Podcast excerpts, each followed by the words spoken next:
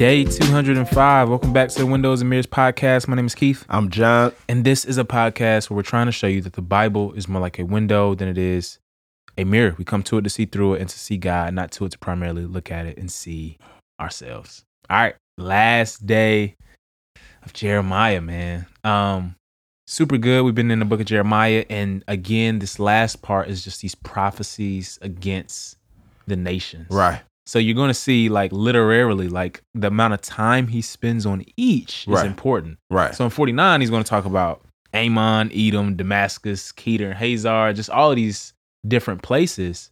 But in 50 and 51, Only Babylon, yeah. Babylon. And Babylon is going to take up more space than all of the others combined. Right, right, And right. so God is just really trying to show us something here about his justice. yeah, yeah, yeah. Um starting off in 49, right? So it's like, all right, God's gonna be very specific on all of these, Yeah, right? yeah, yeah. So God uh is gonna go to the Ammonites and he's gonna talk about how he's he's gonna destroy their fortunes, right? Yeah. Put your money in wealth. I'm gonna destroy that. Hmm. Edom, right? God saying, y'all think that y'all are safe and secure because y'all live up in the cleft of the rock, and we'll get uh, more into this in Obadiah, Mhm. right? That basically where they lived, Mhm. they were up and tucked away, so people Yeah. couldn't get to them easily. Yeah. But God's like, yo, I'm gonna swoop down like an eagle and get you, and and and and so all of these, God's very specific with how He's going to deal with all of them. But chapter 49 is book ended with the Ammonites and Elam. yeah. And after he gives these judgments to them, Mhm.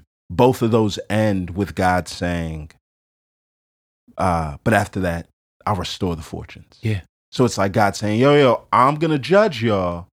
But at the end of it all, God saying, ah, but there's still hope for you, Oh, that's good. which No. is crazy. Yeah. Yeah, that's good. And it's like, man, God, uh, I thought about this. Like, God has a great memory, right? Mm. So if you think about all of these nations and you Yeah. really read the Old Testament carefully, Yeah. most of them have been Israel's enemies, Right. Historically, Yeah. right? So the Ammonites, that's uh, Judges, right? The Book of Right. Judges. You Yep. have them. You have Edom. Yep. With Obadiah, right. uh, just all of them. And so, um, yeah, God has a great memory.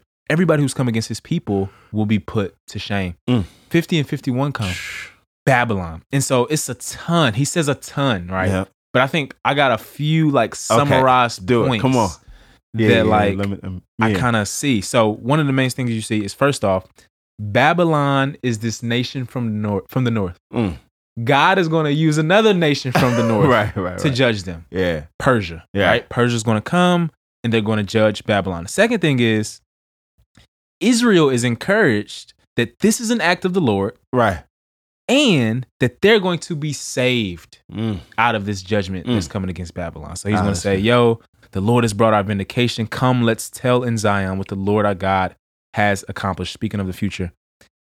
Third, Babylon is judged because of their idolatry, Mm. right? So Yeah. Babylon has these gods. One of them actually named is Marduk Yeah. and he was uh, seen in their literature as this creator god. And God Ah. is like, yo, I'm the I'm only. the only creator. no, no, no. I did all this, right? Right, you right. try to take credit for what I did, and I'm gonna judge you for that. And to that point, in the Old Testament, there's no such thing as war that is not holy war. So Uh. every time like a nation goes against another nation, Yeah. it's their gods against their gods. Right, right, right, right. So you have David and Goliath, Yeah. Right? And he's like, who is this uncircumcised Philistine to come against armies of the living God? Right. You have Egypt Yeah. uh, in the Exodus when God is like, yo, I'm executing judgment against your gods, right? Over and over and over. Um, God is executing judgment against their gods. God hates idolatry. We see that. Mm. Um, and then lastly, uh, we just see that, man, they are specifically judged for what they did to Israel, right? Mm. And so it's like, yo, my people have fell and been slain Mm. by you. And that's partly why um judging you. And so, yeah, those are pretty much the main themes that we see throughout 50 and 51. And God is, yeah, not pleased with Babylon. He doesn't offer any hope for them. Right. like he doesn't offer like a message of hope. And not that, yeah, a Babylonian can't be saved. But what I think he's doing, man, is you'll see in the book of Revelation that Babylon is going to be um the word Babylon is going to be used to talk about uh, just all of the unjust kingdoms Right. that have come against the living God. Yeah. And it's kind of an umbrella term, right? Right. And so Babylon was so bad Yeah. that God is going to use it in the future to just talk about Ah, uh, how Satan has influenced um, the people of the earth and coming against his people. ah, that's good, bro. Yeah. Um, man, the the one thing that stuck out to me as I read all of this was uh, how similar the oracles of this judgment were to the ones God gave to Judah at the start of the book Mm. in Jeremiah four through six, Mm. and it just reminds me that it's like you know, like God is not just this like provincial um ruler Yeah. of a certain group, right?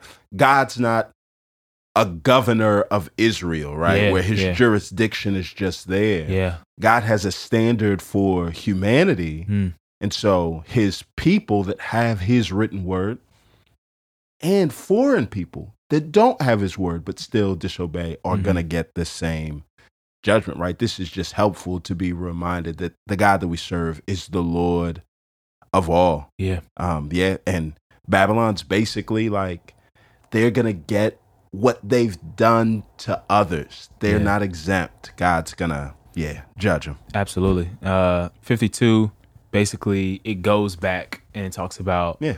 Yeah, the uh, exile and how Babylon came against Judah.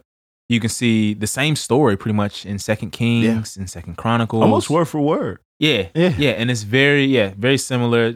Few different details, but the main thing is God is just trying to tell His people um, that His salvation comes through judgment. Mm. Right, salvation comes through judgment. That is pretty much the message of the prophets.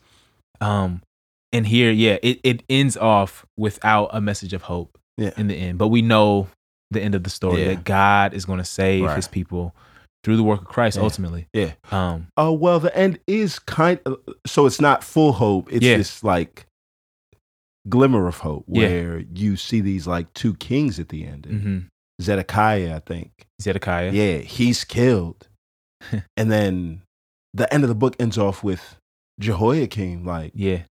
The king says, Yo, come up out of there, dine with me for the rest of the time. And so it's just strange. Like, hmm what would make him treat this king so kindly? Mm. And we're left to wonder, like, what's God doing? But God's up to something. Yeah. We don't really know what yet Yeah, yeah. but we know that his promises aren't um they haven't been canceled Yeah. like there's this glimmer of hope that maybe things might change one day and work in our favor Yeah, absolutely.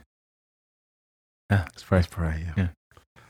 our father we ask that um yeah as we go through some of the most confusing and frustrating times in our lives that we would be reminded um, that you always leave us with a glimmer of hope, Lord. So I pray uh, that we would take your words of judgment seriously, God. Would you remind us that you are a holy God that wants to see your children uh, live and represent you in the world in the same way, Father? But I pray as seriously as we take your words of judgment, we would take your words of hope. Would you remind us that you are a loving and a good God, working things out um, on a trajectory of hope? I pray that would guide and govern us today. In Jesus' name we pray. Amen.